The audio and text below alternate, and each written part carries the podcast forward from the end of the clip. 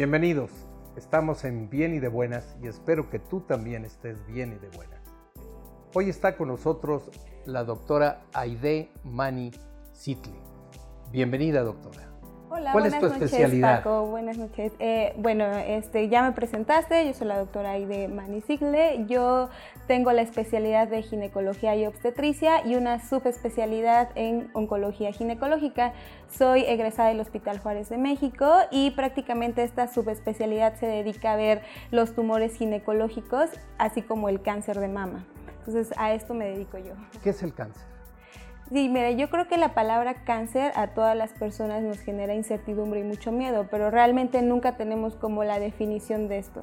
Entonces, el cáncer se define como el conjunto de enfermedades ajá, que pueden ser tanto espontáneos como hereditarios y que se van a caracterizar principalmente por el crecimiento acelerado de células y que van a tener la característica de que van a ser malignas.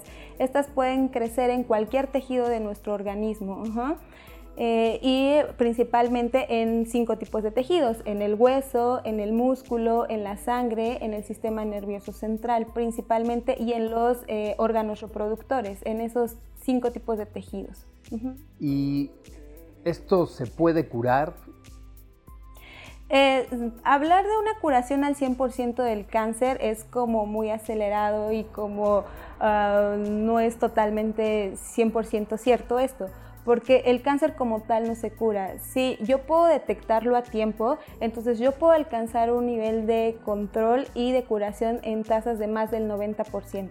Entonces es por eso la importancia de que todo este tipo de cáncer se detecte en etapas clínicas tempranas. ¿A qué te refieres de detectar en etapas tempranas el cáncer? Eh, detectar en etapas clínicas tempranas me estoy refiriendo a que nosotros todavía podemos darle muchas opciones de tratamiento a la paciente y con esto mejorar el pronóstico eh, para la supervivencia, es decir, alcanzar tasas de curación de más del 90%. Ajá, entonces con esto me refiero a las etapas, a detectarlo en etapas clínicas tempranas, porque tienen mucho más opciones de tratamiento las pacientes. Esto quiere decir que una mujer que detecta a tiempo que tiene un cáncer eh, puede salir adelante, puede vivir normalmente. Sí, por supuesto. O sea, independientemente de la- las etapas clínicas tempranas se van a caracterizar por eso, porque la mayoría de ellas se van a poder llevar a un tratamiento quirúrgico temprano. Es decir, nosotros el tratamiento quirúrgico siempre va a ser el pilar en los tratamientos oncológicos. Entonces, a estos pacientes se les va a poder ofrecer este tipo de tratamiento y posteriormente, pues se tendría que valorar dependiendo de, de las características de su tumor algún otro tratamiento. Pero en conjunto todo esto nos va a llevar a tasas de curaciones con mucho éxito. Obviamente la paciente debe llevar un seguimiento posterior, pero, o sea, sí podemos hablar de tasas de curación hasta del 90% en este tipo de pacientes. Pues eso es sensacional. Sí, claro. ¿Y cómo va México? ¿Lo hace bien México? Eh, bueno, específicamente hablando de cáncer de mama, eh, México el tumor es el tumor maligno más frecuente en las mujeres. A nivel mundial también, no solo es un problema de México, sino a nivel mundial el cáncer de mama es el tumor maligno más frecuente, con eh, 27 más de 27 mil nuevos casos al año y con más de 6 mil muertes registradas de manera anual. Entonces todo esto se podría prevenir con eh, campañas en las cuales nosotros invitemos a la población a hacerse autodetección, a hacerse exploración clínica, porque no solo es el autoexplorarse, sino también tienen que acudir con eh, médicos capacitados para que les puedan realizar una exploración mamaria, por ejemplo, y sobre todo que se hagan estudios de tamizaje como la mastografía, ¿Qué ¿no? es el tamizaje? El tamizaje son estudios que se realizan a, eh, a una población que tiene factores de riesgo pero que están asintomáticas. Es decir, el, por ejemplo, en cáncer de mama, ¿no? El simple hecho de ser mujer a mí me condiciona un factor de riesgo. Entonces yo a partir de los 40 años no tengo ningún síntoma y me tengo que ir a realizar un estudio de tamizaje para detectar enfermedades como el cáncer de mama en etapas clínicas tempranas. En México hay muchas mujeres que viven en las sierras, en zonas áridas, en prácticamente muchas también en selva, ¿cómo, se, cómo, ¿cómo pueden estas mujeres detectar que tienen algún problema? Em, ese, ese, es el problema que tenemos con ese tipo de población, sobre todo por el nivel cultural. La mayoría de estas mujeres, algunas ni siquiera saben leer, entonces si nosotros nos ponemos a repartir trípticos, pues la, la paciente, la persona, pues no va a saber ni leer ni nada. Entonces, y muchas de estas personas pues tampoco tienen como acceso a un servicio de salud.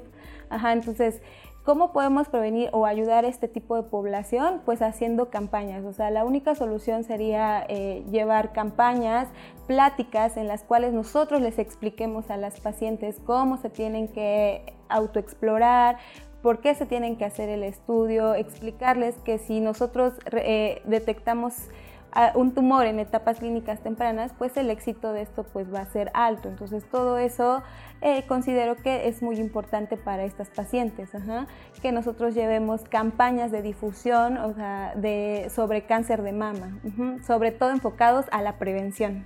Eh, esto quiere decir que utilizas el video, el cine, para explicar este tipo de problemas? Sí, claro, o sea, que sean eh, didácticos para ellas, porque si yo solo me pongo a repartir información escrita, no creo que sea muy conveniente, dado que estas pacientes, como le comento, pues a veces no saben ni leer, ¿no?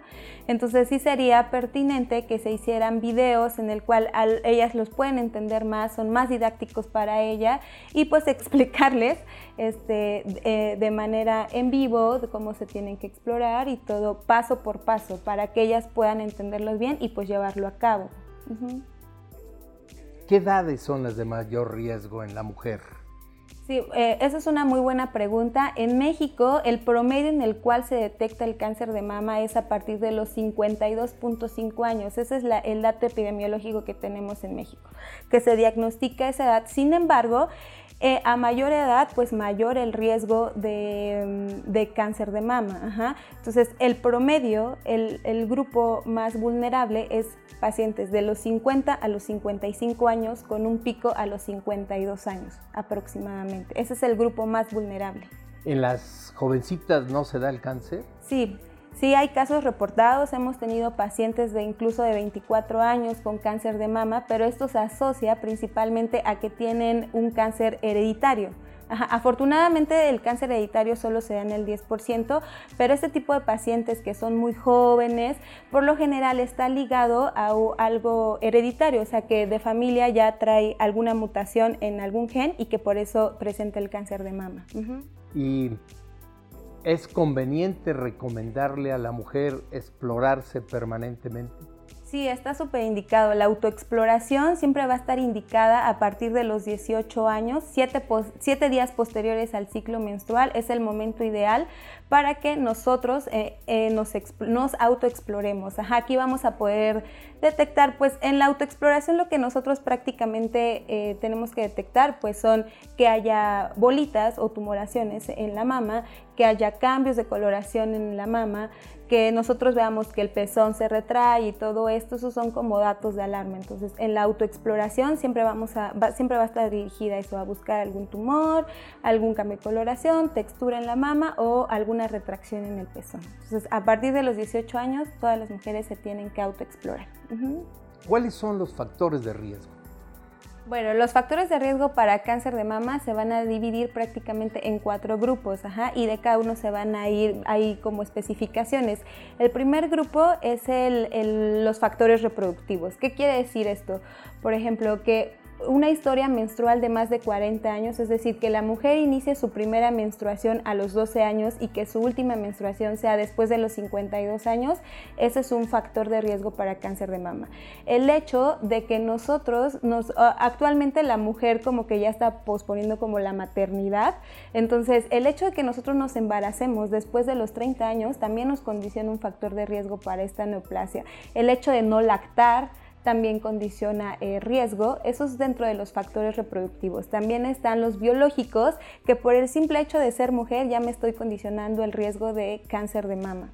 La edad, como les decía, a mayor edad pues mayor riesgo de cáncer de mama, que tenga antecedente de cáncer de mama en familiares de primer grado. ¿Cuáles son los de primer grado? Mi abuela materna, mi mamá, o alguna hermana, o que yo haya tenido el antecedente de cáncer de mama y que ya esté en seguimiento, también tengo el riesgo para que la otra mama esté afectada. Y también algo que, está, que es muy muy importante mencionarlo aquí son los factores de estilo de vida. ¿Cuáles son esos?